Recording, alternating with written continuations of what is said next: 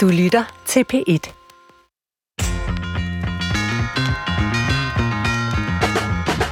Jeg ved, hvem jeg er, i kraft af, at jeg kan sammenligne mig med andre. Vores evne til at se på os selv og andre mennesker er en væsentlig del af livet. Det lille barn kan kun lære at forstå sig selv, fordi der er andre, der ser det udefra. Det er elementær psykologi, at det er de andre, der gør os til dem, vi er. Men lige der ligger også en masse udfordringer. For hvad nu, hvis jeg ikke er god nok til de andre? I dag skal vi diskutere sammenligningens psykologi her i Brinkmanns Brix. Velkommen til.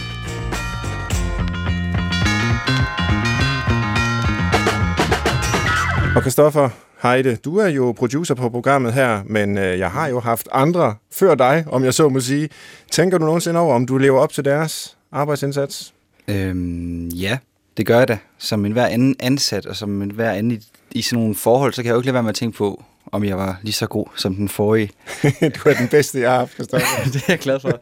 Men så skal du også tænke på, at jeg har jo også haft andre værter. Ja. Åh oh, nej, det er Der er jo også noget for dig, der skal sammenlignes med. Altså, jeg har jo prøvet Anders Morgenthaler og, og Hjernekasten, Peter Lund Madsen og så videre, ikke? Og det er jo faktisk nogle rigtig søde mænd også. Er de bedre end mig? Mm, jeg vil i hvert fald sige, at du har noget at leve op til. Ja, det ved jeg også godt. Men det, jeg gerne vil spørge om, nu når vi snakker om sammenligninger, Svend, det er jo, hvad er det inden for psykologien? Hvad er det for en mekanisme, der går i gang? Fordi selvom vi joker med det nu, ja. og så kan man diskutere, hvor sjovt det er, men der er jo noget om det. Mm. Vi kan ikke lade være med at gå og sammenligne øh, os selv og hinanden hele tiden. Nej, det er jo det. Altså, vi er jo en øh, hypersocial dyreart i virkeligheden, helt ned på et fundamentalt biologisk niveau. Der går vi hele tiden og øh, orienterer os ud fra, hvad de andre mener om os. Hvordan ser de andre mig? Øh, er jeg lige så god som dem? Vi kommer nogle gange til at konkurrere med hinanden på den måde. Der er nok noget der, vi ikke kan slippe af med. Øh, altså vores sammenligning og den gensidige anerkendelse og misanerkendelse, de dynamikker, der, der ligger der, bare er helt fundamentalt for os. Øh, men mit håb er, og det er det, jeg vil bruge øh, noget af den her udsendelse på, og, og prøve at finde ud af, om vi kan lære at kende forskel på den gode og den dårlige sammenligning. Altså, hvornår er der grund til det, og hvornår er det okay, og hvornår er der ikke grund til det, hvornår gør vi det for meget, og øh, er der mulighed for, at vi kan gøre det mindre, mm. få mindre af det dårlige øh, sammenligning ind i vores liv. Jamen, så vil jeg godt lige sige inden ja. gang, så siger du er god nok. tak, og i lige måde. Og således opmuntret, øh, så vender jeg mig til mine to gæster, øh, som jeg har inviteret ind. Det er øh, Nana Hovgaard og Josefine Q, som laver podcasten Fries Before Guys, og så har jeg også skrevet den her øh, rigtig sjove og rørende og tankevækkende bog, som hedder En som os, med undertitlen En anti-sammenligningsbog. Og jeg mødte jer i efteråret på øh, Bogforum, den store bogmesse, der er i København, hvor vi øh, sad på en scene sammen og blev interviewet, og først da vi blev sat sammen, så tænkte jeg, hvad har vi egentlig til fælles? Og så begyndte vi at fortælle om, hvad vi hver især øh, var, var optaget af, eller alle tre var optaget af, og så viste det sig, at der var faktisk rigtig meget. Og øh, det er nok især det her med øh, sammenligning og antisammenligning, der er omdrejningspunkt. Tusind tak til jer begge to for, at I vil være med, og velkommen til. Tusind tak. Tusind tak. Og måske allerførst, så skal I bare øh, have en mulighed for at fortælle vores lyttere, som jo nok i gennemsnit er en lille smule ældre end dem, I øh, plejer at have som lyttere på, på jeres podcast, Fries Before Guys. Kan I bare fortælle, hvad, hvad det er for et projekt, I har gang i der? Jamen, øh, vi har lavet podcasten Fries Before Guys i fire år mm. her i januar.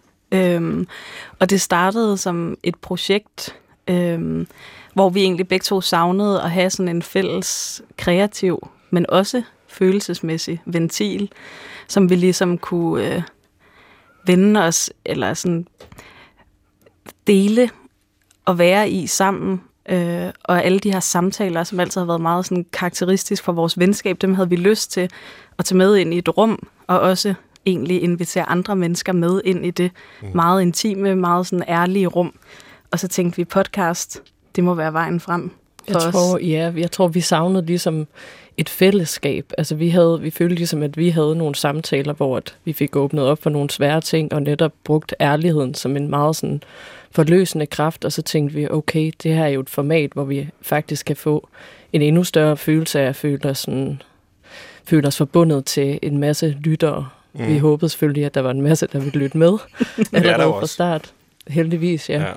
Så ligesom at få skabt et eller andet fællesskab, hvor vi kom lidt nærmere på hinanden som mennesker, og ikke følte os så alene. Man kan sige, det er karakteristisk for både jeres podcast, men også øh, bogen her, at det på den ene side handler om meget genkendelige hverdagsoplevelser, altså sådan ret almindelige menneskelige erfaringer, som man gør sig, men som samtidig virkelig graver dybt. Altså det er ikke øh, bare overflade, det er jo dybt ned i den menneskelige eksistens med, med angst og krop og seksualitet og sådan de helt grundlæggende spørgsmål. Og det synes jeg er, på mange måder er opløftende, at øh, I kan få så mange lyttere til en podcast, som ikke bare kører en måned eller to, men nu kører øh, har, har kørt i, i fire år. Hvordan forklarer I selv, at, øh, at der er et øh, i situationstegn marked for den slags?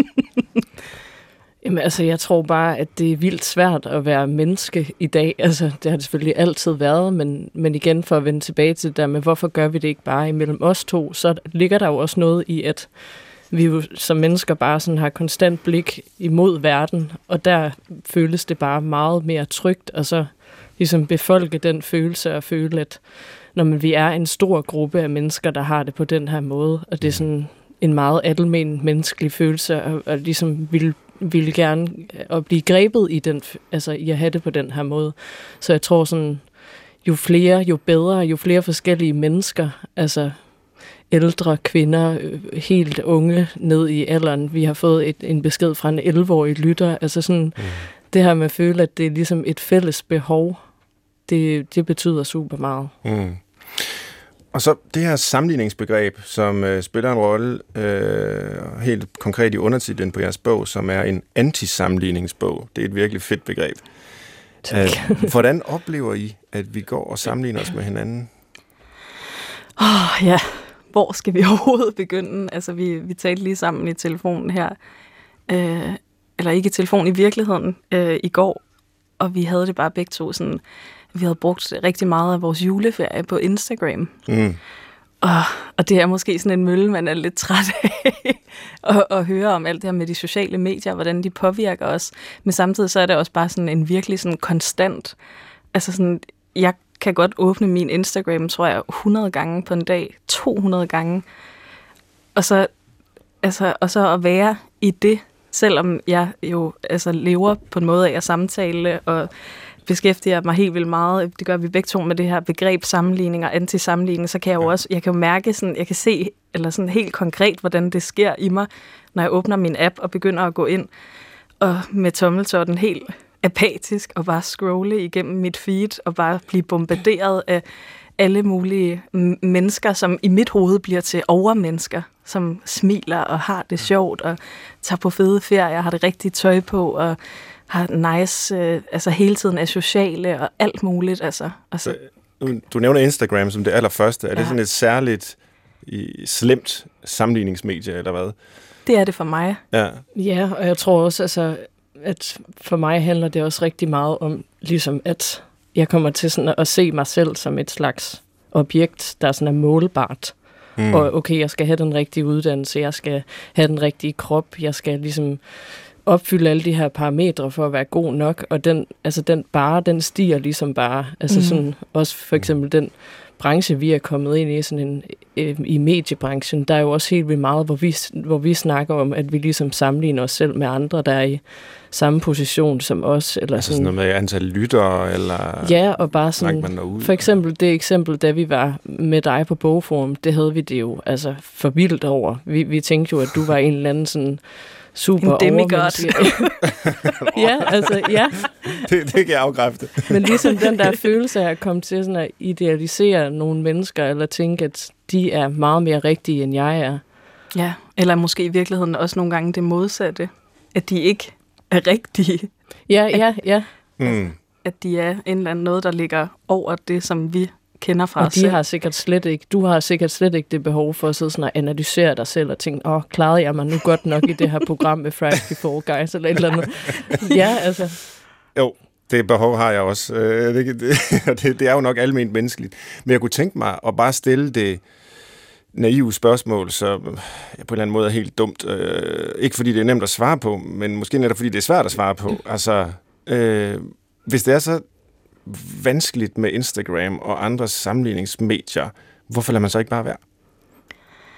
Det er, jo, det er jo jeg selv, der, eller nu dig, Josefine, ja. Som, som fortalte om det, som klikker 100 eller 200 gange på den app og, og, og scroller ned igennem med tommelfingeren. Du kan da bare lade være. Ja, gid jeg kunne. det er jo sådan øh, på en eller anden måde sådan mit hade, mit hadesvar. Det er sådan noget, ens forældre også altid siger. Ja. Eller sådan, Ja, så læg den dog bare fra dig. Ja, lad nu være. Så lad det være, hvis det ikke er godt for dig. Øh, jamen altså, jeg vil også sige, at der er jo også det her enormt positive, vi også får ud af at bruge mediet. Som for eksempel, det er ikke mere end et par måneder siden, vi skulle øh, ned og besøge en højskole og lave et oplæg om sammenligningskultur. Og På deres ønske, faktisk. Ja. Ja, øhm, og inden vi tog ned til, til Ry og besøgte dem, så kunne vi jo bruge vores Instagram til at lave vores egen lille sådan, mini-undersøgelse. Sådan, altså, hvad oplever I? I ofte, hvem, hvem sammenligner I jer oftest med? Hvad for en negativ konsekvens har det for jer? Og så fik vi jo en hel masse svar, altså hundredvis øh, af svar, og, og føle ligesom en enorm, jamen igen den der sådan, det er ligesom at sådan hoppe ud fra en brændende bygning, og så sådan lande på en, øh, hvad hedder det, en øh, hoppeborg, Ja. eller sådan en trampolin, ikke? Gud, jeg blev grebet i det her. Mm. Af alle de her ting, jeg troede, det var kun mig, der var så åndssvag at have de her forestillinger at idealisere på den her måde. Det var der faktisk også rigtig mange andre, så det har jo, det har jo også en positiv øhm, indvirkning, og vi kan bruge det enormt meget i vores arbejde på en måde, som er opløftende. Så det er jo sådan, Altså, jeg tror bare heller, altså jeg tror Instagram ligesom bliver en meget, et meget tydeligt billede på den her meget sådan almen menneskelige følelse, fordi jeg har altid haft det sådan. mm. Altså jeg har et tydeligt minde fra, at jeg var nede i skøjtehallen som seksårig med min mor, øhm, hvor jeg havde fået min lysrøde flyverdragt på, og så sådan nogle helt stive plastikskøjter. Og så kigger jeg bare på de her øh, kvæ, altså unge piger, der ligesom er fuldstændig shined op og har de rigtige skøjter på og med nylonstrømperne og har et lille skørt på. Og så føler jeg mig allerede som den lille pige i flyverdragten, der er helt forkert fra starten af. Så jeg tror, altså, jeg tror bare ligesom, at jeg Instagram er den her meget sådan håndtere, altså noget, vi ved er dårligt på en måde, men, Ja, ja. men følelsen er der jo stadigvæk.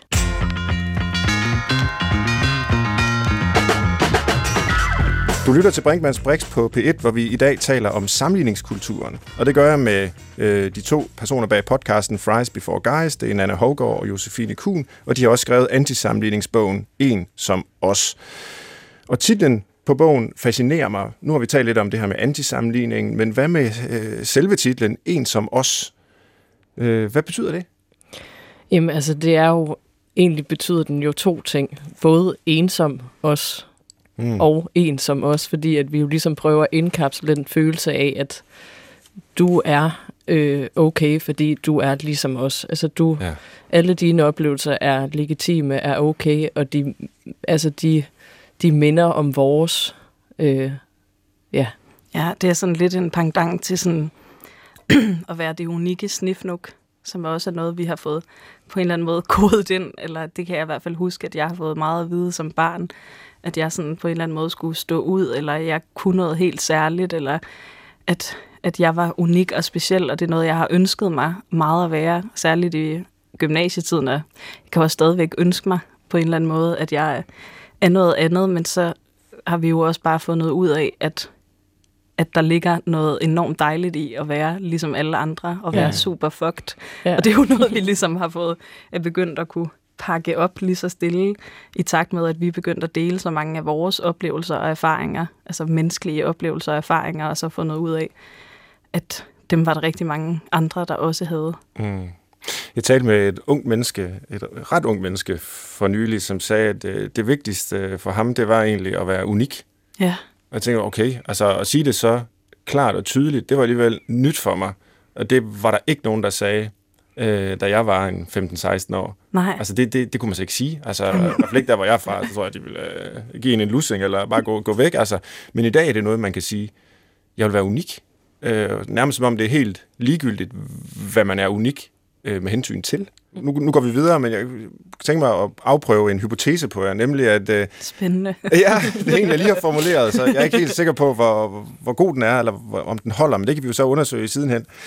Men altså, hvis problemet er, at mennesker, de går og føler sig forkerte, og føler sig åndssvage, som et af de ord, I brugte, øh, fordi de hele tiden sammenligner sig med andre, så ser jeg ligesom et dilemma. Øh, enten så kan man bruge sit liv på at prøve at holde op med at være åndssvag, holde op med at være forkert, eller også så kan man prøve at øh, finde ud af, at alle mennesker er åndssvage. Mm. Ikke? Mm. Altså, at, at, Det er lidt vores projekt, vil Ja. jeg sige. om, det, om det er også øh, min tolkning af det, men det er godt, I, I er med på den, og det kan vi jo så forsøge at brede ud øh, til lytterne her i løbet af den næste øh, gode halve times tid. Altså, kan der være et projekt i at finde ud af, at vi egentlig alle sammen er lidt tossede og, og lidt forkerte, frem for at jagte det perfekte alle sammen?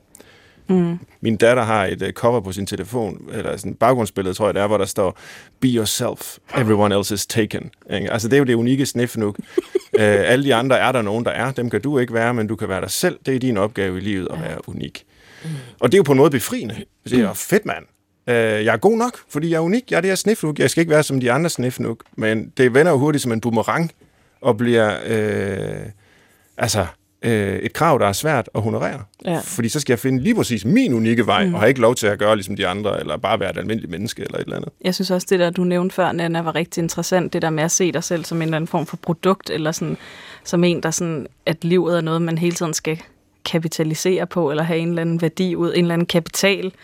Noget, vi skal kunne gå ned og, og hæve ned i bankautomaten. Mm. Altså, at det så bliver hele tiden det formål. Altså, det er virkelig noget, jeg bruger meget tid på at bryde min hjerne med. Så kan jeg ligge og tænke, hvad kan jeg gøre for at på en eller anden måde at få en invitation til den næste fest, fordi hvis jeg kan så sige, at jeg var til den fest, jamen så, så er jeg nok altså, så er jeg nok noget, så er jeg nok nogen, så kan jeg på en eller anden måde træde i karakter som en, der kan sige, at jeg har været til den her fest, eller her nytårsaften, der øhm, havde jeg købt en ny kjole, som var rigtig, rigtig flot, sådan en orange en med skulderpuder, og sådan, der smøg sig om kroppen, og jeg synes, jeg så rigtig godt ud. Og så øhm, ville jeg gerne have taget et billede sammen med min kæreste, hvor vi sådan stod og poserede, så jeg kunne sådan lægge det på Instagram og skrive et eller andet med, ja, godt nytår og sådan noget. Og så blev vi bare, så hyggede vi, og aftenen skete, vi blev lidt fulde, og så var der ikke ligesom, det blev ikke taget det her billede. Og så var det sådan, det ævede mig enormt meget dagen Er det efter. så overhovedet sket? Ja, var det så overhovedet sket? Ikke? Det er Ja. det samme som, jeg har lige været inde og renovere lejlighed, eller det, det gør jeg meget i øjeblikket, og så, så har jeg ikke haft min mobil i lommen, og så kunne jeg ikke se alle de skridt, jeg havde gået på trapperne, og så havde jeg ikke beviset på, at jeg havde gået. Skridt. Så var det bare sådan, at de er overhovedet blevet taget, de her skridt, når min mobil den ikke vil bevise det. Ja. Jeg ved ikke, om I, om I kender. Jo. Kan I huske en tid i jeres eget liv, hvor det her med sammenligning ikke betød noget? Eller med andre ord, hvornår begynder det at betyde noget i, øh, i løbet af ens barndom? Uh, det kan jeg knap huske. Altså, at det ikke har betydet noget. Det, ja, nej, nærmest fra starten af. Altså, jeg kan da også huske, at jeg sammenlignede sådan, hvor god jeg var til at lægge læbestift okay. I forhold til de andre i børnehaven. Altså, sådan, det er virkelig Ja. helt fra starten af. Ja, eller hvad for en skoletaske man fik. Jeg kan huske, jeg, jeg ville bare have sådan en Harry Potter skoletaske, fordi at så kunne jeg sådan, jeg vidste allerede, at det ville fortælle noget om mig, som jeg gerne ville have, at de andre skulle vide. Altså, der var sådan status i det, og jeg synes sådan, det var letterligt at have en aflagt skoletaske. Altså, helt ærligt. Ja. Så det begynder meget, meget tidligt. ja. Og så ændrer det sig måske, hvad det er for nogle øh, områder, vi sammenligner os ud fra. Øh, og I tager nogle øh, kan man sige, temaer op i jeres bog, mm. som er øh, mere voksne end, øh, end det med skoletasker og, og læbestift i børnehaven. Øh, men hvad er det for nogle områder, I ser, som vi særligt sammenligner øh, os og hinanden på øh, i de her år? Jamen altså, jeg, jeg vil faktisk sige, at der, jeg kan se nogle af de samme ting. Altså fordi, Okay. at som, som børnehavebarn også, nu nævnte du det der med læbestiften, Anna, der var det også noget, altså, jeg kan huske glæden ved at få at vide af en onkel, at hvor var det nogle søde, fine sko, jeg havde på, eller fik en pæn neglelak, eller det der med, at jeg altid skulle have ret hår, inden vi skulle nogle steder, og sådan fik lagt, laksko og små nederdele, og hårklemmer og alt muligt. Øhm, altså sådan, jeg, jeg synes, jeg lærte ret hurtigt, at mit udseende, når det var godt, og jeg var en sød øh, lille pige, altså fik jeg ros og komplimenter, og så var der ligesom en rigtig måde at se ud på. Og det er noget, som jeg stadigvæk kan mærke meget, meget tydeligt, og som i mine teenageår altså udviklede sig til, at jeg altså, brugte tre år på gymnasiet på at at kaste op, når jeg havde spist, for at kunne have en krop, som var så tynd som muligt, eller Altså, så det, det der pres på at se ud på en bestemt måde og sammenligne mig med, hvordan alle de andre så ud. Jeg glemmer aldrig. Det er en historie, jeg har fortalt før i vores podcast, da vi skulle vejes i matematik i anden klasse, hvor jeg vejede 32 kilo, og min bedste veninde, hun vejede 27, og jeg vejede det samme som Thomas, altså som en dreng, og piger skulle veje mindre end drenge. Altså den der følelse, mm. den er bare så stærk indeni, og det er stadigvæk noget, jeg ligesom bokser med mm. hver eneste dag. Den der sammenligning med andre kroppe, og sådan lige scanne, scanne rummet, altså særligt med, særligt med andre kvinder, ikke? Altså, fordi mm. det er sådan en værdi, vi har fået. Jeg i hvert fald har kunne mærke, har været i høj kurs, helt ja. fra jeg var tre, ikke? eller sådan noget. Jeg synes også sådan noget som, altså præstation har været virkelig noget, der har fyldt rigtig meget i mit liv. Og særligt sådan, jeg har mere haft følelsen af, at jeg skulle opfylde nogle bestemte forventninger, både sådan i forhold til mine forældre, men også i forhold til samfundet, at jeg skulle have en bestemt uddannelse, at jeg skulle klare det så så godt, for at jeg ligesom kunne passe ind. Så jeg har sådan mere tænkt, åh oh, nej, jeg håber ikke, at jeg... Altså, jeg vil bare gerne have, at jeg kan sige til familiefesten, sådan at når jeg har den her uddannelse, I skal ikke bekymre jer om mig. og så bare sådan erkendelsen af, at det kunne jeg ikke, fordi jeg har ligesom taget, startet på tre forskellige uddannelser og droppet ud af dem alle sammen. Og følelsen, når jeg så kunne mærke sådan, okay, jeg har, jeg gør noget her, som, som jeg ikke skal. Altså den mavefornemmelse, den sådan punkede jeg mig selv i hovedet over at have, i stedet for bare at tænke, Nå, hvorfor, jeg, jeg skal da bare gennemføre det her, fordi så kan jeg sådan blive tækket af som en succesfuld samfundsborger, mm. der ikke gjorde for meget væsen ud af sig, men bare sådan forsøgte at passe ind. Der er måske nogle lyttere nu, der sidder derude og tænker, åh oh, nej, skal jeg så lade være med at komplimentere min jæse, hvis hun har pæne sko på? Eller skal jeg lade være med til familiefesten og spørge, hvordan det går med uddannelsen? Eller altså, er det det, mm. man skal tage med fra de her beretninger? Mm. Eller hvad ønsker I med at fortælle om dem? Altså, jeg har jo begyndt at sige til mine små fædre og kusiner, fordi jeg har jo lagt mærke til, hvor meget jeg også gjorde det selv, ikke? Jeg sagde til mine fætter, hvor er, det, hvor er du sej? Jeg sagde til min kusine, hvor ser du så ud? Og så har jeg jo egentlig bare altså, byttet, prøvet at bytte også lidt om på de to en gang imellem. Ja. Alle, det er jo enormt dejligt at få et kompliment. Og det kan jo lige så vel, jeg kan jo også godt sige til min kusine med prinsessesko, at de er seje. Mm. Altså jeg tror, der ligger rigtig meget også bare i sproget, og hvordan vi ligesom, hvad det er, vi siger mm. øhm, til altså forskellige, fordi der er også et eller andet med, at vi sådan, der er nogle maskuline værdier, nogle feminine værdier, eller måder, vi lader ord og ting på. Og så det der med at få at vide, at, at du ser sej ud, det er i hvert fald noget, som jeg ønskede mig meget, da jeg var barn. altså få det kompliment. Ja. Men jeg synes, altså for eksempel så er det jo ikke længe siden, vi stod til en familiefest sammen, hvor der også var Nej, det var faktisk i går. Ja. jeg prøvede at pakke det Breaking news. Breaking ja. news. ja, men det er, sådan, det er ligesom den klassiske, jeg bliver mødt med nu, fordi at jeg ikke har taget den uddannelse. Det her er mit værste scenarie, der udspiller sig så mange gange, med at der er en, der kommer og spørger mig, sådan, hvad er det, du laver? Mm. Og så skal jeg begynde at forklare, hvad podcast er, og det synes jeg er belastende i sig selv, fordi det er sjældent, folk forstår det. Og så kommer der ligesom den her klassiske, nå, men kan man så godt leve af det? Og det er, mit, vær, det er min, mit værste spørgsmål, fordi det er jo min største frygt. Det er alt det, jeg går og frygter. Jamen, det kan man måske ikke. Øh, så, så sådan noget kan man lade være med at spørge om, for eksempel. og sådan, det er medgivet videre. ja, men måske tror du ikke, også... de spørger, altså, øh, det er ikke for at ydmyge dig eller jo. noget som helst, men tværtimod, altså for på den måde at udtrykke interesse. Og måske Vil du også stille et voksent menneske spørgsmål om, kan du leve af dit arbejde? altså, det er sgu lidt ja, jeg, jeg føler, altså i stedet for, så kan man jo stille et nysgerrigt spørgsmål, i stedet for sådan at komme mm. ind sådan og på, for, på forhånd lidt dømme det, sådan, mm. fordi ja. så har den, den, der spørger jo allerede sat det lidt i en kategori omkring sådan, det her er ikke et helt godt valg, du har taget. Altså jeg mærker også tydeligt, at der sådan, altså der også er en tendens til, at vi alle sammen gerne vil sådan spørge ind til, eller det vi ser er sådan det, vi tror er, er succeshistorien. Og vi, altså jeg har for eksempel oplevet at blive på et tidspunkt stoppet af, en lytter, som sagde, at hun var stoppet med at høre podcasten, fordi hun kunne faktisk ikke klare, at, at det gik så godt. Og så sad jeg og tænkte, går godt? Nana og hendes kæreste. Altså, at podcasten gik godt? Ja, eller? altså det gik så godt for os. Altså, vi havde succes. I måtte ikke blive en succes? Øhm, og så Ja. tænkte jeg bare, succes, hvad, hvad- eller sådan, går godt, Nana og hendes kæreste er lige gået fra hinanden. Jeg har lige haft det værste år i mit liv, efter at min roomie havde begået selvmord, og jeg kæmper med angst, og vi har det som to små bange mus. Og, og så, det der, og så gik det bare op for mig, at det er fordi, at, at jeg har jo min altså sådan en oplevelse af min sådan menneskelige historie, og så er der succeshistorien, mm. som er den, der ligesom kan måles på, at vi skriver ud, og nu har vi x antal millioner, der har ly- downloadet podcasten.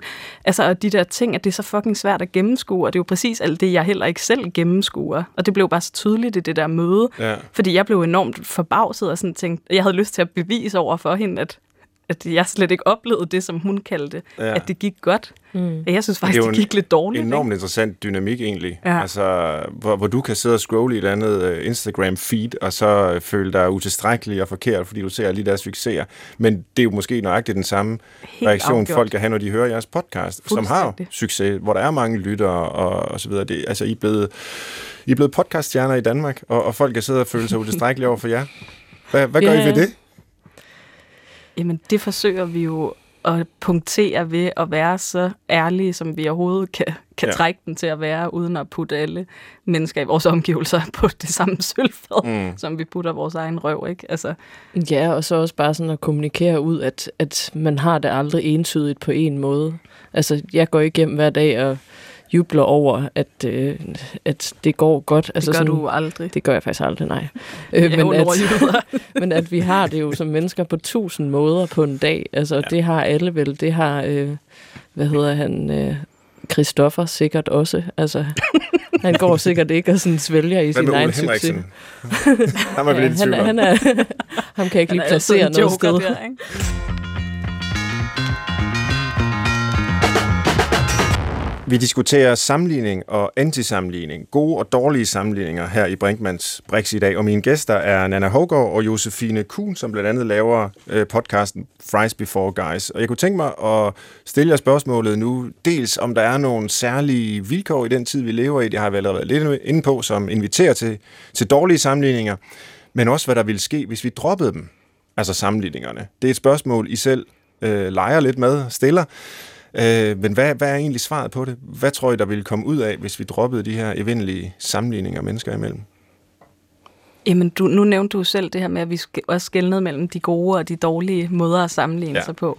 Mm. Og, altså, og vi kan jo godt blive enige om, at det der med at spejle sig i andre, at det kan være sådan meget opbyggende, eller empowering, som man vil sige på engelsk. Mm. Jeg ved ikke, om du har et godt ord på dansk. Jo, jamen, ja, op, op, det. op, opbyggeligt. Ja. Eller, ja. Altså en enorm god følelse, og så omvendt hvor Altså sammenligning. det er, hvis, hvor man har idoler, for eksempel. Folk, man ser op til, eller, eller hvad er det, det du ja, altså på? nej, med det der, altså du kan føle dig nærmest empowered. Jamen, jeg, jeg at ved få ikke, andres anerkendelse? Nej, ved at se dig selv i andre. Ved Mere, genkendelsen. altså, Hvis du kom ind i dag og sagde, at jeg havde virkelig et kæmpe angstanfald i bussen, så ville jeg automatisk tænke, okay, Svend, han er altså lige lidt tættere på mig, end jeg lige gik På den troede. måde? Ja. Okay, ah, ja. Ja. Ja, så det der med, at du kan spejle dig i, at gud, der var nogen, der var ligesom jeg selv var. ja. Fedt. Så der er em- empowerment at finde i andres ulykke. ja, det vil jeg faktisk gerne, det vil jeg gerne Ja, sige. det tænker jeg nogle gange ja. på, Ja. når, når man har en dårlig dag, altså, at, at der er nogen, der har det værre end en. Det, det trøster lidt, Ja. selvom det ikke er et særligt godt menneskeligt træk.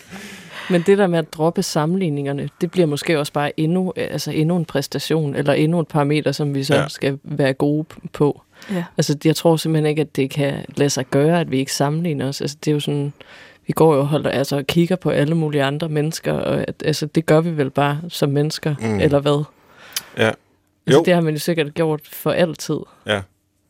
Ja, jeg tror også, at det væsentlige, det er jo netop, som, som du siger, Nana, det der med ikke at, at gøre det til det nye ideal, og skulle være sådan perfekt, uperfekt, eller at skulle ligesom kunne finde ud af, at fordi det minder mig om et billede, du ville lægge på Instagram, hvor du sådan gerne ville skrive om, om øh, den angst, du havde mærket den sidste måned, på sådan en, en virkelig perfekt, kunstnerisk, nærmest sådan lidt roman- romantisk måde, sådan for at kunne sådan... Mm. Altså, ja, eller sådan, jeg tænkte bare, at jeg vil gerne have den perfekte beskrivelse af angst. Fordi, Ja. ja. at, øh, men det bliver jo så bare endnu et parameter, jeg skal præstere på. Eller Ja, sådan. men det, det bliver godt nok meget paradoxalt, ikke? Ja. Altså, når man i opgøret med perfektheden øh, bare kommer til at være endnu mere perfekt, eller uperfekt på den perfekte måde, eller i opgøret med mm. at sammenligne, alligevel ja. Ja. ikke kan lade være med at sammenligne. Altså, der er jo de her øh, dynamikker, hvor for eksempel så, det har jo været på forskellige sociale medier, ikke? Altså, man skulle vise sine dårlige sider. Man skulle også tage billeder fra ens hjem, øh, når det roder, eller ja. man skulle også tage billeder af, hvordan man i virkeligheden så ud, uden makeup og med strækmærker, ja. og hvordan kroppen nu øh, jo sådan set ser ud, ikke? Øh, men, men når jeg ser de billeder, så er det jo meget ofte, altså meget smukke mennesker, Mm. som gør den slags. Hvor det er lidt mere gratis, ikke? Jo. Altså, at bryde den norm, fordi din krop bryder ikke rigtig nogen normer i forvejen. Nej, pr- præcis. Og, og selv når det er, øh, kan man sige, kroppe, som ikke er, er normative, øh, så, så, så kan man jo fotografere dem på en måde, hvor det, altså, hvor det stadigvæk har sådan en star quality, og det bliver mm. lækkert. Altså de der, den ægte uperfekthed, den ja. ser man altså ikke ret meget af. Nej, Eller jeg gør ikke. nej, det gør jeg heller ikke kun i svømmehallen. Jamen, det kan være, det er det, man skal. Og det er et rum, skal- jeg kan anbefale ja. folk. Ja. Altså, jeg har vinterbadet meget, og det der med at komme ind og sidde i den sauna dernede på havnen i Aalborg, ikke? og folk de sidder jo nærmest altså, med deres, der er jo hængebryster Andre hængeting. og, og deller og hår- altså, hår, hårvækst, alt muligt sådan noget. Det er så, så mega befriende sted at sidde og være nøgen. Ja. Altså i det hele taget det der med at komme, altså, komme ud fra det der sted op i ens hoved, som bare er sådan en vanvidsspiral. Altså vi, vi øh, Nana og jeg var, i, var en tur i øh, de svenske skove her i efteråret, hvor at vi brugte rigtig meget af vores tid på at være ude og samle kantereller og finde svampe. Og alt det der, altså den der sådan, det der, der lå uden for vores hoveder, som vi jo hele tiden er inde i. Mm. Også rigtig meget på grund af vores arbejde, men også bare på grund af dem, vi er. Jeg ved ikke, der er nok noget hønnen og ægget, man kunne diskutere. Og så det der med at finde ud af, ej, der var også noget, der var helt uden for os selv, som bare sådan var i verden som en organisme eller sådan noget. Hvor var det, det var bare så mega dejligt at beskæftige sig med. At have den der dag, hvor vi bare sådan, det var det, vi lavede. Altså, det var sådan en helt anden øh, følelse ind i hovedet at gå i seng med, eller mm. gå i seng på. eller, Mm. Jeg tror også sådan et af mine mål for 2020, det har man jo altid et eller andet, øhm, det skal være, at jeg sådan skal prøve at kigge sådan lidt mere på det overordnede, jeg laver. For eksempel, at mig og Jose laver noget sammen, og så kigge på det, i stedet for, at det hele tiden handler om min egen præstation, om jeg kan blive bedre, fordi jeg kan godt sådan lytte tilbage på nogle programmer, og så have en helt anden oplevelse af at lytte til det objektivt, end da jeg sad der. Ja. Og det synes jeg er mega hæmmende, at det konstant er mit fucking ego, det handler Ja. om, og hvordan jeg klarer mig. Og man Så hele sådan- tiden har hovedet deroppe i røven, ikke? Ja. hvor der Og- jo er ja. helt sort. og det er sådan, man kan jo ikke fjerne sammenligning, men det er også mega fedt at reflektere over det og gøre det sammen med andre. Og det er sådan, jeg synes hele tiden, jeg lærer noget om, hvad, hvad det fylder ind i mit hoved, og hvordan jeg kan bruge det positivt, og hvornår det bare bliver mega destruktivt for mig. Og sådan, ja. Det er noget, jeg sådan lærer at kende, og måske er det egentlig bare det bedste, man kan gøre. Ja, og sådan ja. Mærke efter. Jeg, jeg kan rigtig godt lide ideen med at altså, gå ud i skoven og samle svampe, og bare ligesom fortabe sig i noget, som er noget helt andet end en selv, og hvor det ikke giver mening at sammenligne og tænke, at jeg er god nok, fordi nu er vi bare i skoven og leder mm. efter svampe og sanser og, og bevæger os osv.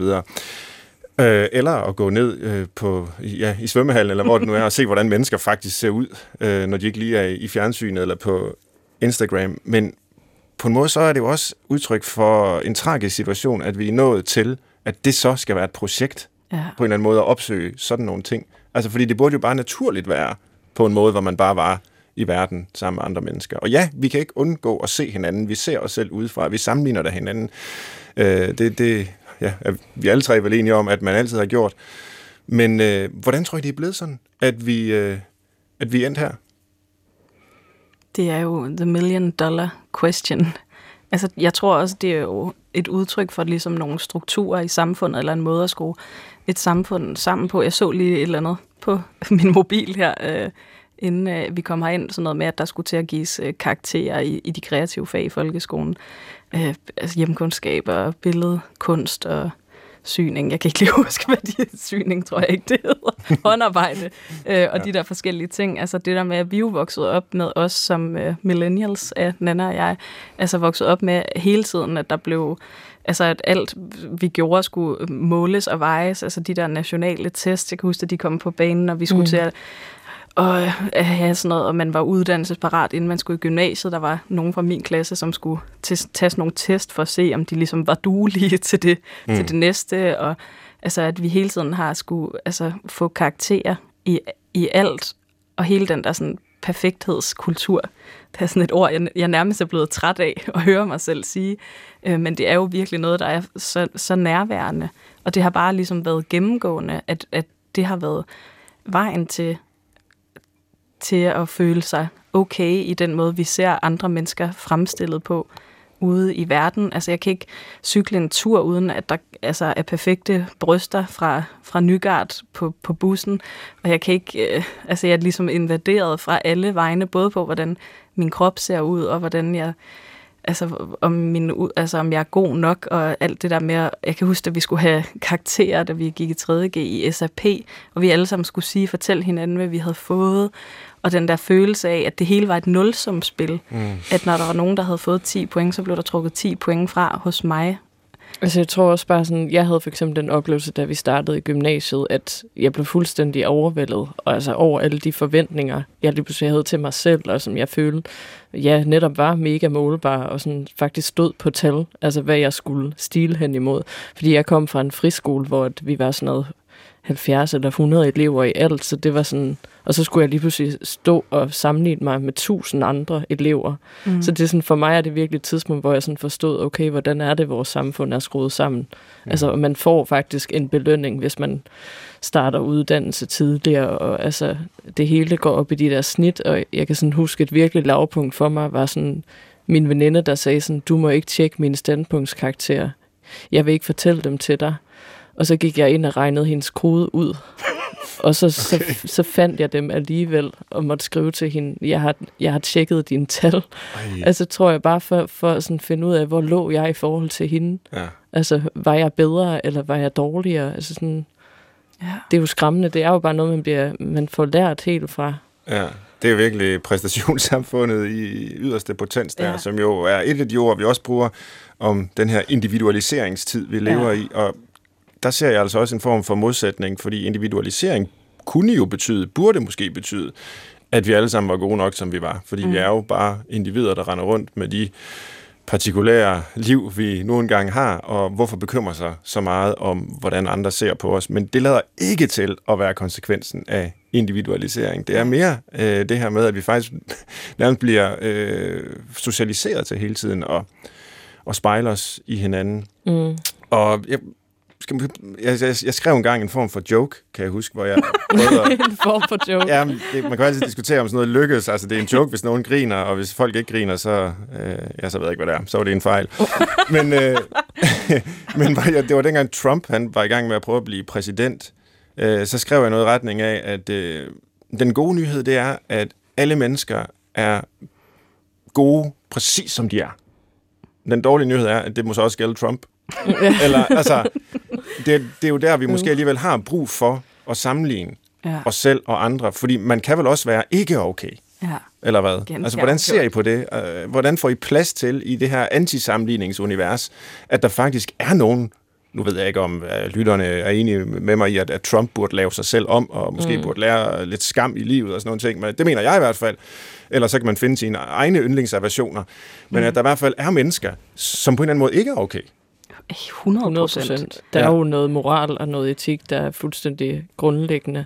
Altså det er jo også noget, som for eksempel, hvor jeg synes, Instagram hjælper mig ret meget sådan, til at lære sådan, hvad, hvad er okay at sende ud. Altså, der sidder en afsender og modtager det, som jeg sender ud, og så noget med feminisme, hvor jeg virkelig sådan har lært at, at få et eller andet sådan moralsk kodex, eller noget, jeg sådan arbejder ud fra, sådan, hvordan er jeg sådan et okay menneske. Ja. Altså, der er jo bare nogen, der virkelig bryder den. Altså, vi har jo alle sammen et ansvar, bare i kraft af, at vi er mennesker. Mm. Altså har vi jo et ansvar over for hinanden. Og det synes, det synes jeg måske er noget af det allervigtigste. Altså, at vi kan give til hinanden ja. og lære hinanden. Altså, at, at det er ligesom... Og for sådan nogen som os er det noget, vi har beskæftiget os mega meget med, fordi vores platform, den nu har fået den størrelse, som den har. Mm. For mig, det er også noget, du tænker over, ikke? Altså, man har, fået, altså, man har det her talerør, og det skal vi bruge altså med, med omsorg og med omtanke mm. og med empati. Og vi skal ikke bare vi kan ikke bare sige, hvad vi vil, fordi vi har lyst til det, fordi vi har fået at vide, at vi godt må, og vi øh, må og kan alt. Altså det, det synes jeg virkelig er vigtigt. Det er noget, jeg, jeg godt kan, kan savne lidt i ja, samfundet. Nogle gange bliver man meget frustreret også. på Instagram, når folk altså fuldstændig forsøger at løbe fra deres ansvar. Ikke bare på Instagram, også på andre steder. Også andre Christiansborg, for eksempel. ja.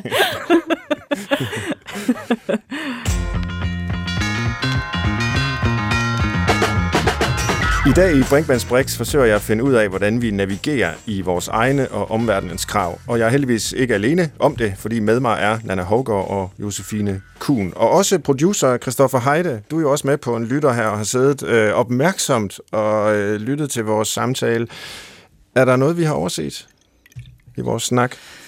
Øhm, jamen det, jeg egentlig tænker, der godt kunne være lidt overset, jeg ved ikke, om det, både, om det egentlig bare bekræfter øh, tendensen i, at sammenligninger er noget, lidt noget råd og driver os mod nogle ret øh, problematiske øh, konklusioner eller situationer som mennesker, men egentlig er der jo også en kæmpe drivkraft i at sammenligne sig. Jeg øh, får mere lyst til at, at løbe mere på et hjørnespark for at score et ekstra mål, bare fordi den anden har gjort det. Eller jeg, jeg vil også gerne kunne skrive en god stil i skolen, eller jeg vil også gerne kunne være en god kæreste, fordi det er, øh, er min ven over for hans øh, kæreste. Altså det her med, at vi jo på en eller anden måde bliver nødt til at... Altså gennem sammenligningen forholder vi os, os jo så også til os selv på en kritisk måde, og det kan jo være godt, tænker jeg også. Ja, det er jo Eller en hvad? interessant pointe. Det ville Det være svært godt. at forestille sig idealer, ikke? hvis ikke man netop sammenlignede sig med dem, og i en eller anden forstand var utilstrækkelig i forhold til dem. Mm. Altså, jeg tænker nogle gange på, hvis jeg er i tvivl om et eller andet, hvad ville Nelson Mandela have gjort? det er Og det er jo, jeg ved jo godt, at jeg ikke er Nelson Mandela. Øh, Ah, men, men, men jeg vil ikke sige, at jeg føler mig øh, som et dårligt menneske, fordi jeg ikke er Nelson Mandela. Men derfor kan man jo godt have et ideal om, at der findes faktisk nogen, som har præsteret noget, helt øh, som er værd at øh, på den måde øh, efterligne og forsøge at leve op til efter bedste evne. Altså, Mm. mm. det minder mig også sådan om min opvækst med, med to søstre, altså en store søster og en lille søster. Den måde, vi ligesom har gået og sammenlignet os selv med hinanden, det har jo også været med til at gøre os til de voksne mennesker, vi er i dag.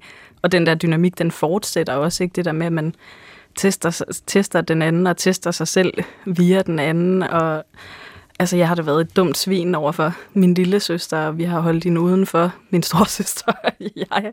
Og, og ligesom på den måde også fundet ud af, hvor der var nogle grænser. Altså, vi lavede også et afsnit, Nana og jeg, øh, der handlede om skam, hvor vi også talte om det her med, at det er selvfølgelig enormt ubehageligt at gå og skamme sig fuldstændig over alt, bare over overhovedet at være og åbne munden. Øh, men det er jo også enormt farligt, hvis man ikke har skam i livet. Mm. Altså, så der er ligesom, det er jo øh, virkelig vigtigt. Du startede jo programmet med at sige det her med, at vi var, hvad var det, du sagde, hypersociale dyr. Ja. Altså, og jeg tror da også, at det er enormt vigtigt, at vi ligesom altså kan, kan se på, hvad gør de andre i flokken, mm. og så ligesom lære noget om at være et menneske. Og det er jo også lidt det, som vi også forsøger at bruge den positive sammenligning til i Ja. ja. vores projekt. Ja, og det er jo svært at forestille sig øh, det sociale liv, vi har, uden evnen til at skamme sig. øh, altså, Man kan se på dem, der ikke har så meget skam i livet. ja, Det er nogle det er af jo faktisk et diagnostisk kriterium ved, ved psykopati eller antisocial personlighedsforstyrrelse. Ikke? Det er, at man mangler evnen til at føle skyld og, og, og skam og den slags. Øh, så Jamen, jeg vil egentlig godt lige afbryde en gang til, fordi det er egentlig også gerne lige nu, hør, sagde du, så du sammenligner dig selv med Nelson Mandela, men jeg vil egentlig gerne høre, Svend Brinkmann, hvem går du og har mindre værd overfor, eller altså, hvad er, hvor, hvor, hvor slås du med sammenligningens kunst? Jamen, det gør jeg, tror jeg, i alle livets forhold, havde jeg sagt. Altså, øh, når jeg, jeg er medlem af en cykelklub, for eksempel, og jeg er en af de dårligste til at cykle. Altså, jeg kan godt holde balancen, det er ikke på den måde, men altså en af de, de langsomste. Øh, der er nogen, der er vildt seje på den der cykel, altså. Øh, Men der går, går det der på? Ja, det gør det. Jeg, øh, så tør jeg ikke rigtig at stille op til løbende og sådan noget. Øh, og nu, nu kommer jeg jo så øh, professionelt fra universitetet og beskæftiger mig der hele tiden med at vurdere både mine egne tekster, og andres tekster. Det er jo ligesom den valuta, vi har i universitetsverdenen. Øhm, hvor, hvor vores karriere afhænger af, hvad vi får udgivet, og hvor det bliver udgivet henne. Så det er altså et ekstremt kompetitivt arbejdsmiljø, øh, hvor vi hele tiden sammenligner os med hinanden. Og der har man så forsøgt at indføre anonym øh, vurdering af manuskripterne, for at netop at undgå nogle af de her lidt uheldige aspekter af, at vi sammenligner os, også i en sammenhæng, hvor det jo altså, afgør folks karriere, som sagt. Øhm, det er, jeg har faktisk svært ved at finde et domæne af min tilværelse, hvor det ikke handler om eller hvor sammenligning ikke spiller en rolle. Øh, og, og det er jo nok, fordi vi er de her hypersociale dyr. Altså, så snart man har en menneskelig relation, så ligger der et potentiale for sammenligning. Mm. Så spørgsmålet er nok ikke, hvordan får vi det til at gå væk? Fordi det kan vi ikke. Men spørgsmålet er, hvordan får vi det til at foregå på en, en god måde? Må jeg spørge dig om noget? Endelig. Sidder du, altså når du sådan gennemgår en opgave eller et eller andet, sidder du så og tænker over, at nu sidder jeg faktisk og vurderer nogen på baggrund af det her lille stykke tekst, og er det måske dårligt? Ja, det tænker jeg meget over, men jeg gjorde det nok specielt i begyndelsen, hvor jeg var underviser og rettede opgaver og sådan noget. Øhm, hvis man tænker over det hver gang, ja. at det er et menneske, som har brugt øh, tid og energi og investeret sig selv i det her, så tør man jo næsten ikke at være kritisk. Nej. Og det er jo vores opgave, mm. når, man retter en, op, øh, en, ja, når man retter en opgave. øh, så er vores opgave selvfølgelig at, at, at vurdere den, både på godt og ondt, men altså også på ondt. Øh, altså det vil sige, finde de fejl, der måtte ja. være. Men øh, er så det så lidt reducerende? Eller? Ja, men der vil jeg jo holde fast i, at det ikke er personen, jeg vurderer, men det er et produkt, som den person har lavet. Men det er ikke sikkert, at det bliver modtaget sådan i den anden ende. Det, det er jo rigtigt. Interessant. og, ja, og, og som nogen, der, der har, har studeret, mm. øh, det har I jo begge to, øh, så kunne jeg da vende spørgsmålet om og, og spørge jer, hvordan øh, I selv har oplevet det at få kritik for, for opgaver, for eksempel. Altså det, det er jo sådan en meget konkret sammenligning, ikke? fordi der er en skala oven i købet, hvor man kan sammenligne sig øh, både med, hvad man selv har fået før, hvad man forventede, man gerne vil have, og hvad andre har fået. Mm. Er det, føles, kan det føles som et personligt angreb? En personlig kritik? Altså, jeg tror for mig var det ikke så meget de konkrete opgaver, men mere sådan at møde ind på et sted, hvor der var en opskrift på, hvordan jeg skulle gøre det. Altså, der var sådan en studieordning og noget, jeg kunne opfylde. Og det tror jeg bare, jeg sådan, synes var en helt vildt fremmedgørende øh, tilgang. Og sådan, hvor jeg virkelig følte mig... Altså, jeg fik nærmest sådan helt hjemmevæg, fordi jeg følte, at jeg, at jeg blev castet til sådan en slags uddannelsesrobot. Mm. Øhm, så for mig var det mere den følelse, der sådan fyldte, og ikke så meget sådan de individuelle opgaver, men mere, at jeg sådan havde en eller anden virkelig dårlig følelse af det system. Mm. Men er det ikke svært at forestille sig et universitetsstudie, eller et hvilket som helst studie selvfølgelig, øh, hvor der ikke er sådan et stof, man skal tilegne sig, et pensum, en måde at gå ind i det på, som er rigtigere end en anden. Der er selvfølgelig mm. studier, hvor det er helt åbenlyst. Altså, vi vil gerne have læger, som altså, kan anatomi og alle de der ting. Øh, men, men, men i virkeligheden jo alle steder, så er der vel et håndværk eller en øh, videnskabelighed, eller hvad det nu er, som, øh, som man bliver nødt til at bedømme de studerende på. Jo, det er rigtigt. Jeg ved heller ikke, hvad løsningen er. Altså det er, jeg, jeg tænker for mig, jeg har både prøvet at læse i Hongkong og i, og i Danmark, øh, to vidt forskellige uddannelsessystemer, ja. og der var gode og dårlige ting ved, ved begge dele. Noget af det, som jeg oplevede i Hongkong, som for mig føltes dybt godnat i forhold til det her med at, at, at blive bedømt eller få karakterer, altså det var alt det her udenadslærer, vi skulle igennem, hvor det ligesom, vi hele tiden skulle tage sådan nogle tests, nogle multiple choice tests, hmm. og så ligesom vide, at det her, det udgjorde faktisk en ret stor procentdel af den endelige karakter, jeg vil få i slutningen af semesteret. Altså det ville være baseret på, hvor, hvor godt jeg kunne huske, og det gjorde, at den der læringsproces, jeg havde, altså sådan hele den der fordybelse i noget, blev fuldstændig, altså det blev bare sådan til, til terperi. Og, og det føltes som om, at der var meget lidt menneske i det. Fordi selv når jeg har afleveret en bachelor, ja, så, så er det jo, var det et produkt. Men jeg har jo også puttet noget af mig selv, eller jeg har i hvert fald brugt min tid, øh, og, og, og brugt min måde at se verden på, mit verdenssyn, min måde at, at forstå de her teorier, eller sådan fortolke, analysere alt det her, det er jo, der er jo et stort, der er en stor del af mig i den opgave. Ja. Øhm, så derfor så, øhm, så synes jeg, at det er enormt vigtigt, at det også er noget, der ligesom bliver, bliver set. Altså at det også at det er tydeligt, at det er, er mennesker, der er sammen på den her uddannelsesinstitution, og at, det ikke, at du ikke bare er dit studienummer. Ja, altså, for det har præcis. jeg også oplevet som meget fremmedgørende, det her med at have professorer, som er fucking ligeglade med, hvem du er, eller hvad du hedder. De kan ikke engang genkende dit ansigt, hvis du mødte dem ja. i Netto, og der har jeg oplevet der var det sådan i Hongkong, der kunne vi godt sidde en klasse på fem, og i Danmark, så går du bare ind i sådan et stort auditorium lige herovre på den anden side af vejen, der gik på Aalborg Universitet, hvor, der bare, hvor vi sad 400 elever, og så var det som om, at, at det handlede bare, altså, ja, Måske er det også, fordi man har lært, at man skulle være så unik, og så fandt man ud af, at man ikke var. Ja. I don't know. Altså, jeg, jeg har også selv gået på et universitet i uh, England, uh, Oxford, som er et elite-universitet, hvor man sidder ansigt til ansigt med en lærer, som man mødes med hver uge, ja. og som man uh, får opgaver af, og som man arbejder med i ugens løb, og så er der sådan en tutoring-proces der, og, og så går semesteret på den måde. Det er jo fantastisk. Og her på, på danske universiteter, jamen der har man måske altså hundredvis af studerende, som man har en form for meget tynd relation til. Ja. Forskellen er jo så også bare, at det er gratis at gå på universitetet i Danmark. Det koster en halv million om året, eller sådan noget i England. Ja. Det er sandt. Øh, og det skal man jo også have blik for, altså de der strukturelle øh, grunde, der er til, at der er forskel. Fordi jeg tror, at alle, også, også nu taler jeg lidt, øh, forsvarer lidt øh, universitetslærernes sag her over for jer, det kan jeg godt høre på mig selv. Men, øh, men jeg tror, at alle os ville ønske, at vi kunne have den nære øh, relation til studerende, vide, hvad de hed, interessere os for deres liv, og, og så de kunne blive ja. De bedst mulige studerende. Det er heller ikke jer, der, jeg tror ikke, det er jer, vi synes er problemet. Det er Der må være regeringen. nogen, der er højere op. ja, det er godt.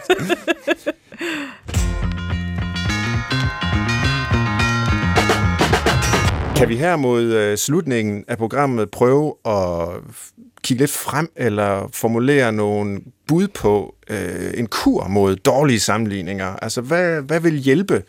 I har været lidt inde på det allerede med at gå i skoven og, og samle svampe, og så gå i, i svømmehallen. Og det, det, det, det synes jeg er et super gode Konkret. bud, som vi skal give videre. Men på sådan lidt mere grundlæggende niveau måske, øh, ser I noget i samfundet, der bør laves om, for at vi kan få en, en sundere sammenligningskultur? Ja, jeg ville da ønske, at jeg ikke allerede i 4. klasse skulle begynde at forholde mig til, hvordan jeg præsterede. Altså, øh, at jeg ikke allerede skulle begynde at øh, blive vurderet på en eller anden skala. Altså sådan, det, det er da et meget stort håb, jeg har for Mm. fremtiden. Fordi det er også bare sådan, det er jo ikke, det er jo ikke på baggrund af de tal, at du bliver ansat, oplever jeg i hvert fald ikke så tit. Altså sådan, så handler det mere om mødet og kemien imellem mennesker og sådan noget. Kan vi bruge det lidt mere? Altså, og, og gå ind og jamen, også for at kunne se, hvad den enkelte har behov for, så har man Mm. måske også brug for at ligesom bryde den der skala lidt, eller den måde at vurdere på. Ja. Hvis jeg, altså, og det synes jeg er et utroligt sympatisk synspunkt. Hvis jeg alligevel skal spille djævelens advokat over for det, så kan man sige, jamen, vil det ikke risikere at intensivere sammenligningskulturen, hvis man går fra øh, tal og målbare karakteristika, og det bliver personen. Du siger jo rigtig nok, altså det, det tror jeg er fuldstændig korrekt, at man bliver ikke ansat ret mange steder længere på grund af et karaktergennemsnit, men på grund af, hvem man er. Mm. Men gør det ikke bare konkurrencen mere personlig? Nej, altså jeg tror, at altså det, som ville skulle gøre sig gældende, det ville bare at fjerne, altså fjerne det, vi måler ved på elever ned på folkeskoleniveau. Det ville jo ikke ændre det til, at det så blev personen, der på den måde blev vurderet. Det ville bare gøre, at vi fjernede noget, som var dårligt. Mm. Det behøver ikke nødvendigvis at blive erstattet af en mus-samtale i 4. klasse. Nej, nej. Nu ved jeg ikke, hvad man taler Nej, om. det var sådan noget, jeg så for mig. Ja, altså ja. Et eller andet, øh, det med at have klassens time, det er jo så et eksempel på et øh, sige, organiseret fællesskab, øh, hvor skolen og lærerne øh, står for det. I har jo skabt jeres eget, øh, ja, dels et venskab med hinanden, men jo også en, en, en form for fællesskab med jeres lyttere. Har I nogen råd til, hvordan man i øvrigt kan skabe sådan nogle rum i fællesskab til, at man kan dele ens tanker om usikkerhed og angst og dårlig sex og hvad I ellers tager op? Hvordan kommer man i gang med at have sådan nogle relationer? Altså, det jeg i hvert fald har oplevet, som, som jeg har lært af at lave podcasten, fordi da vi startede, var vi jo heller ikke sådan... Altså, der, vi øvede os jo også, og det gør vi også stadigvæk. Men ligesom, det har været at bruge mig selv rigtig meget, og fortælle noget om mig selv til andre mennesker. Altså, ikke være så bange for at ligesom bryde den der altså sådan høflighed, eller sådan ligesom, jeg kan godt finde på at sige ind i et rum, at jeg havde virkelig øh, angst i går. Og så oplever jeg ligesom, at skuldrene de sådan sænkes, og man, jeg på en eller anden måde automatisk har gjort noget godt for andre. Altså, og, og det giver mennesker lyst til at dele noget med mig. Altså sådan, jeg tror, hvis man tør at give noget af sig selv og være mere ærlig og ligesom tale om ting, der gør ondt eller er svære, så tror jeg bare, at det giver en følelse af, at ja, at blive grebet. Ja, jeg synes også i høj grad, at det ligesom også, altså det skal ikke kun være ens eget, altså en selv, der skal ture. Jeg synes også, at vi andre også skal måske ture og spørge ind på en anden måde, samtale på en anden måde, altså at være lidt modige. Så er det sidste element i programmet, øh, at vi prøver at formulere lidt public service information til lytterne. Og øh, jeg kunne tænke mig i dag at spørge, om I vil være med til at finde på tre gode råd til den, der vil have et rigtig dårligt selvværd på grund af sammenligninger. Yes. Hvordan får man det dårligst muligt? Mest muligt dårligt? Mm, man får det mest muligt dårligt ved at være, Nu noterer jeg. være aktiv på de sociale medier, altså alle dine vågne timer. Ja, Når du vågner, så skal du starte din dag med at gå ind på Instagram og Facebook og Snapchat og hele muligheden. Det Ja. skal også være det sidste, du gør, inden du falder i søvn. brug mest mulig tid på de sociale medier. Dem Ja. alle sammen. Især Instagram. Så vil jeg også sige sådan noget som, øh, altså undertryk enhver usikkerhed.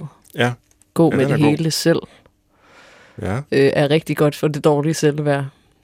Øhm, Og hver gang du opnår noget, så sammenlign dig med nogen, der har opnået noget bedre. ja. Så din succes, den altid vil stå i skyggen af noget, som var større. ja. Så det er kun det bedste, der er godt nok. Ja, altså Og det, det- er et nulsumspil, Ja, livet. forstå det. Ja.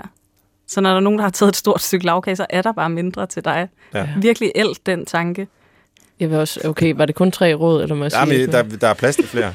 Jamen også noget med sådan altid gå ind i en situation og kun have dig selv for øje. Ja. Altså ligesom kun se verden igennem, hvordan præsterer jeg, hvordan opfatter andre mennesker mig. Øhm, Ja. Den tænk, totale selvoptagethed. fuldstændig, Tænk på dig selv. altså at tænke, at, at øhm, alle andre mennesker har regnet den ud, bortset fra mig. Ja. Og det er jo virkelig lidt sjovt, fordi mange af dem, som kæmper med dårligt selvværd, øh, de får jo at vide, at de skal have mere selvomsorg, øh, mere selvkærlighed, interessere sig mere for sig selv. Men I siger nu, at det måske i virkeligheden bidrager til problemet, og man skulle i grunden gå ud i skoven og tænke på nogle svampe, eller tænke på nogle andre, eller Ja, melde sig ind i en feministisk mindre, øh, fraktion i Aalborg. Ja, bare føle sig mindre speciel, særlig. Altså, det kan jo være dejligt at lægge en ansigtsmaske. Det er det, jeg tænker på, når jeg hører ordet egenomsorg eller Ja, selvomsorg. okay. Men det kan jo ikke kurere min... Altså, når jeg har det dårligt. Nej. så hjælper det ingen skid, så er det bare et stykke papir i mit ansigt, faktisk. Og det er en smuk udgangsreplik på dagens udgave af Brinkmanns Brix, som handlede om sammenligning og antisammenligning. Tusind tak til de to kvinder bag podcasten Fries Before Guys, Nana Hågaard og Josefine Kuhn, øh, Josefine Kuhn, der også har skrevet bogen her om sammenligningskulturen, En som os, en antisammenligningsbog. Husk, at du altid kan genlytte dette eller tidligere programmer på dr.dk eller via DR's radio-app. Du kan skrive til os med ris og ros på Brinkmanns Brix, snabelag, dr.dk. Til retlægger i dag var Christoffer Heide, og jeg hedder Svend Brinkmann. Tak fordi I lyttede med.